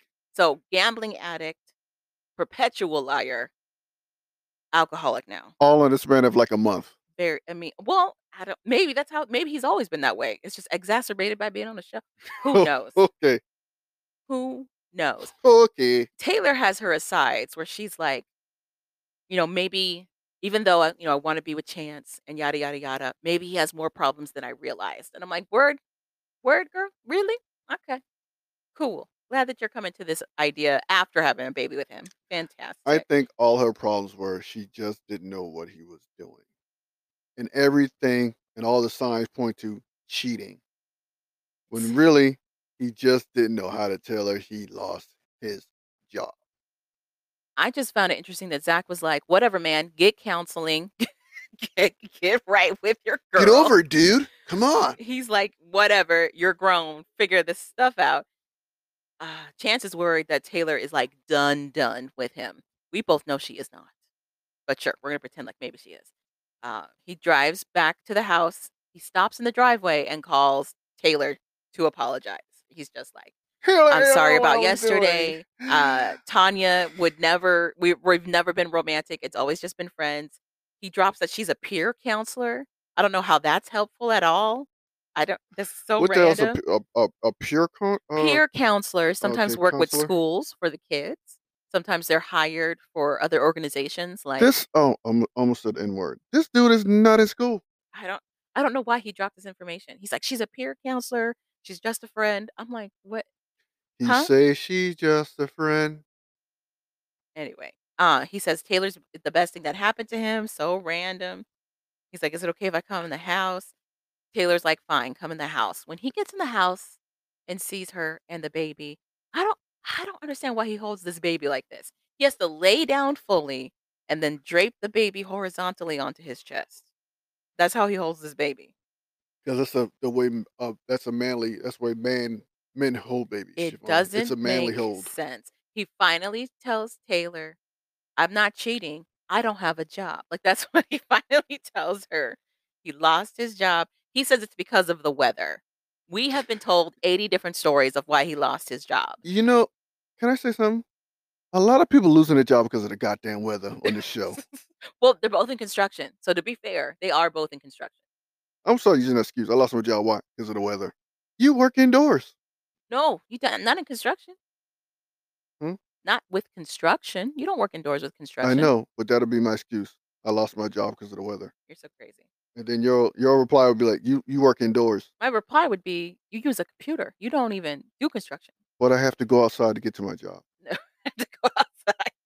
Anyway, um, he asks if of all of the people, he asked if him and Taylor can go to counseling to try to get this sorted. I don't know if this is some kind of sociopath tactic or if he's genuine. Because it sounds like he's telling her what he wants her to hear. His behavior has said otherwise this entire time.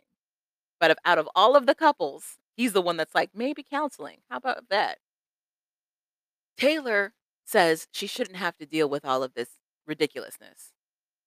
Then, in her aside, she talks about how, as a single mom, she had it pretty much together. She was taking care of three girls on her salary in a house. She was doing well, but she was her own enemy because then she married Chance and her credit and all of her monies went down the toilet.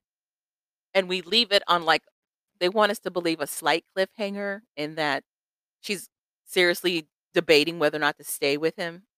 We know she's staying with him. Let's let's stop playing. What do you think? About what? The, Chance. the uh, couple, Calvin, the couple I was talking about. Where have you been? Uh, I went to sleep for a second. Um, no. Uh, yeah, they're gonna stay together. She has no other option. What? Why she do you can't think? do better Why do you think she's saying, "I can do better"? Like, why? Why do you think she's pointing out all these things that she can do on her own? because she wants she wants to remember who she was. Okay. Okay. Remember who you are. Not actually change, but just remember that she could do it. Is what you're Yeah. saying. But she has another bag to carry now. Girl, she has she has several bags to carry now. But it's gonna be even more because she has a extra bag. Okay. So I think with the extra bag, it's different now. hmm So she's like, I got no choice but to make it work. And he's probably the first guy to actually lying and saying he wants to make it work. I think the other dudes just left. Oh well, I take it back. The guy died actually. Yeah, her first one, her first So husband, fiance person. so I don't know. Ugh. Anyway, uh, on to our favorite couple. Last but not least, let's talk about Justine and Michael. Montana Mills. Oh my god. So we kick it off. They're still in Vegas, right? Because they had been house hunting. Uh, he got lectured by Mocha, his manager, about taking his career seriously. Mocha has lined up a live performance for Please get to this part. Montana Mills to Please do hurry and get to this part. in Vegas. Please hurry and get to this part. Uh, this is happening at the Cork and Thorn, which is like a bar lounge restaurant type place. Apparently, it has its own history with reality TV. It was on Bar Rescue back in 2021, which means it was gross. That's what it means. It means it was a gross place. Anyway, All that's irrelevant. so he's nervous. Michael is mad nervous about this performance. It's his first performance since getting out. When he got there, I don't know why he was nervous, but continue. He was this is his first performance since getting out of prison. He talks about how it feels kind of rushed. He would have have liked to set things up differently and taken his time in doing so to be more professional. But because this was thrown together by his management the way it was, it's kind of like off the hip. He says scouts are going to be in the audience. Oh God. That's a- oh, uh, let's get to maybe they do use that word. They don't use, you know, label reps anymore. I Maybe gotta- it is scouts. I gotta sit up. First of all, I was like, scouts? Like this is a baseball team? I'm very confused right now. Justine has full faith in her man. She's like, don't be nervous. You're going to kill him. What per Justine? usual. Shut your mouth, Justine. Let's go, babe. You got this. He's nervous in the car. He's like tapping his foot and rambling. And she's like, take a breath, get it together. They get to the lounge. It's gonna happen. This lounge is half empty.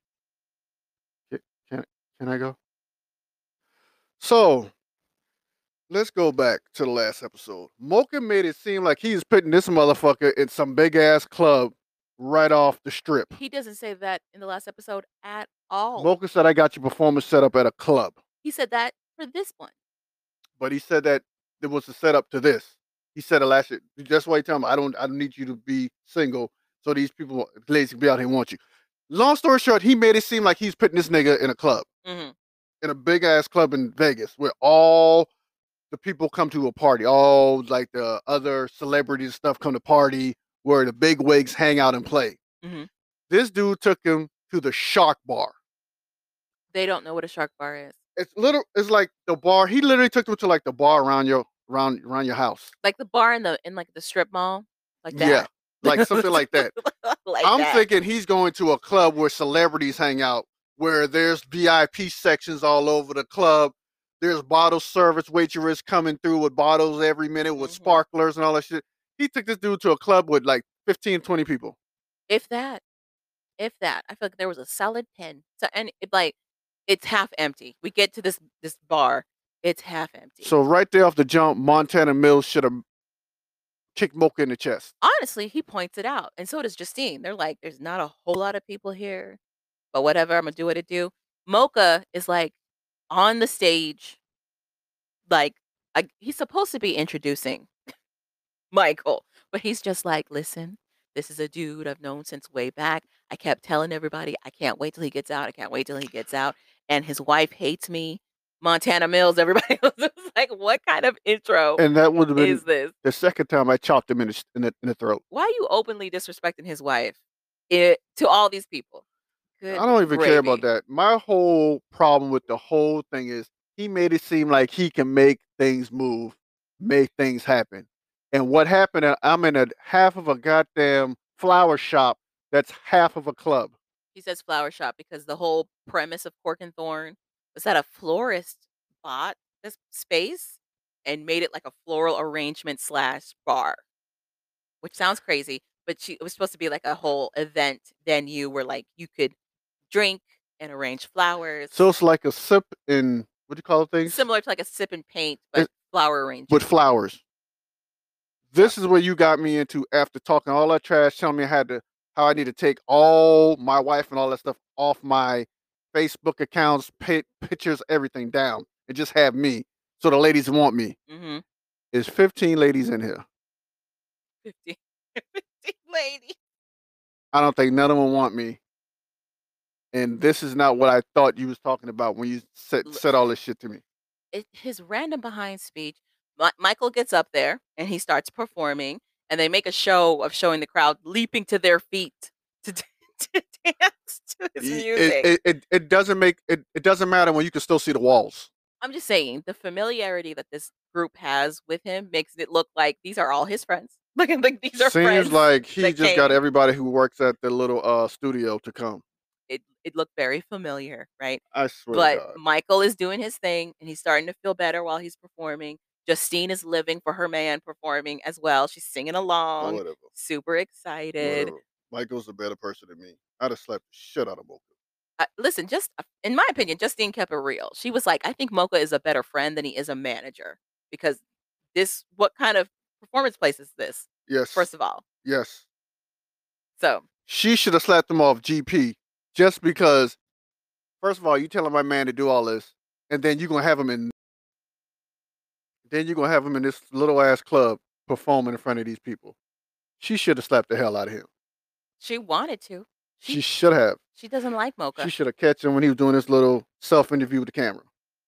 Two hands should have come out of nowhere and just slapped the shit out of him. Listen, she she recognizes hell that you he's not he's not doing much. hell you A gonna Better friend than actual Talk manager. all that goddamn trash. Talk about I need to do all this with my wife and I need to take my family off this goddamn thing.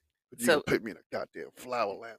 He's and have doing me his perform. thing. The the the group gets to their feet to dance to his music, and then he pulls Justine on stage for that magical moment to re-propose. You know what it They looked are like? married. It looked like he asked a couple of friends from work to come hang out. And they asked a couple of their friends. Yeah. Bring who you want. It's just gonna be a couple of us hanging out. Yeah. Literally. It's a nice lounge. You get in free before seven. Like you're gonna talk all this trash like he about to put me in some big ass club. This nigga gonna take me to a sipping simping paint for flowers. Do you think he got paid? Hell no. I'm at a simping paint for flowers. For flower arrangements. That's where I'm at. it is giving karaoke. It's giving all of those things. Coming to the stage time. next is Bertha. Bertha's gonna be singing uh Mary J. Blige, I'm going down. Are you ready, Bertha? Cue the music.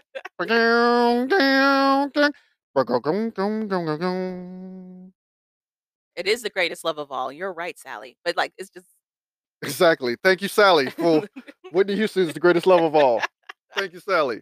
Next up on the open mic night, we have Doretha. Doretha? That's how you said it? Doretha? Doretha, you in here? Oh, she's in the bathroom? Well, um, while we're waiting for Doretha, let's see what else is going on.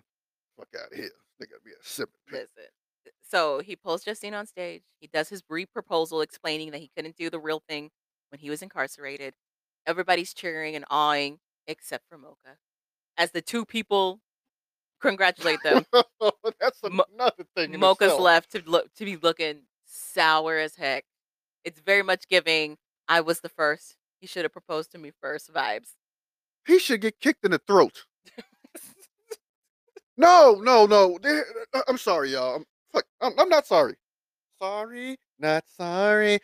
Because you're not gonna sit here and tell me like you got me. We, I'm about to go perform in front of at least a hundred people. The way he hyped it up, the way he hyped it up, it's gonna be at least fifty to hundred people. I would even be happy with 30. We got a classroom size? Okay. No, he wasn't talking classroom size. He was talking like we about to do a graduation, motherfucker. I don't Alright, remember him saying you in my city. I got you. He said I got you in one of the biggest clubs in in Vegas. He said that. Okay. I remember him saying he had plans for him, but I don't remember him saying like specifically, you going to the He club. talked that he talked that speak and talk flower arrangement lounge up like it was one of the hottest lounges in in Vegas. Ah, what?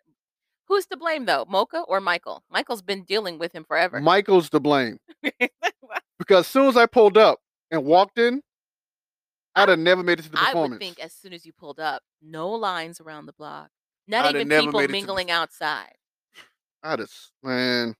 and then you go inside and it's half filled. And that's my problem. The way he made it sound is like he couldn't get this dude in a casino uh uh club. Uh huh. He got me in a flower arrangement lounge. I don't know. There's flowers in the next office over. I just found it funny that everybody is congratulating Michael and Justine on their ne- you know new proposal, and nigga Mocha's gonna over here sit here and that tell me saying Michael should have known better than I that. gotta Not in take my home down- city, not in my hometown, in not on hometown, my I gotta stage. take down pictures of my wife and then sh- says stuff. Michael is defiant and stubborn, like he's a child, he's rearing, like you about to put and me needs in to- front of you know, guide at a, anywhere. A and R's and shit. You got me in a flower shop. You got me fucked up, sir. It's just it's. He's Mocha's like, I guess I have to take a back seat. I guess you know he's not going to make me the priority no, anymore. No, he put himself in the back seat when he did when he when you got me that flower shop gig. You put yourself in the back seat. I I don't understand what his problem is with the marriage as a whole. If anything, I would think it would help his artist. I would think. Justine should take over and be manager. She can do no worse. Yes, I said it. I don't know how safe that is either. How the hell you for him to have a brother who's a a, a big time producer and he can't get in another club bigger than that to get this dude on, at least get his music on out there? Come on. Come on. I, I'm in Uh. a goddamn flower lounge where they doing open mic night. Or it, it could have been karaoke night for all I know. And they've been doing flower arrangements before I got in there. And it's the 15 people you know in your phone. That's the 15. You know in your phone there. It's everybody who work at the r- uh, record studio. That's Uh-huh. what it looked like. That was there. Whoever friend they brought with them. It wasn't even twenty people in that in that bitch. To be fair, though, of all of the rappers, quote unquote, that have been on Life After Lockup, he's the only one we've seen do a live performance. The only one. I'm sorry, y'all, if I sound upset because I am. Because I was looking for some big event for uh this dude performing. Because I'm like, yo, if Mocha saying if Mocha saying is true, and this is his city, then yo, he about to be in a nice little size club performing in- front of at least fifty to hundred people, hmm and I get the goddamn Bar Rescue Flower Lounge. But I mean, that was it. That was it for Life After Lockup. There's nothing for a while. There's no no new spin-off series until like July. What do you rate this uh season? Oh, a two, a hard two. God damn. It was so long and boring. So long and boring. The most exciting things that happened with- with this season happened outside of it. That was Mocha shooting up of somebody in his house. Yeah. And that's another thing. He not gonna be managing anyway because he got a, enough legal problems to be fighting on his own. So this is a further lets me know I need to fire your ass. The worst.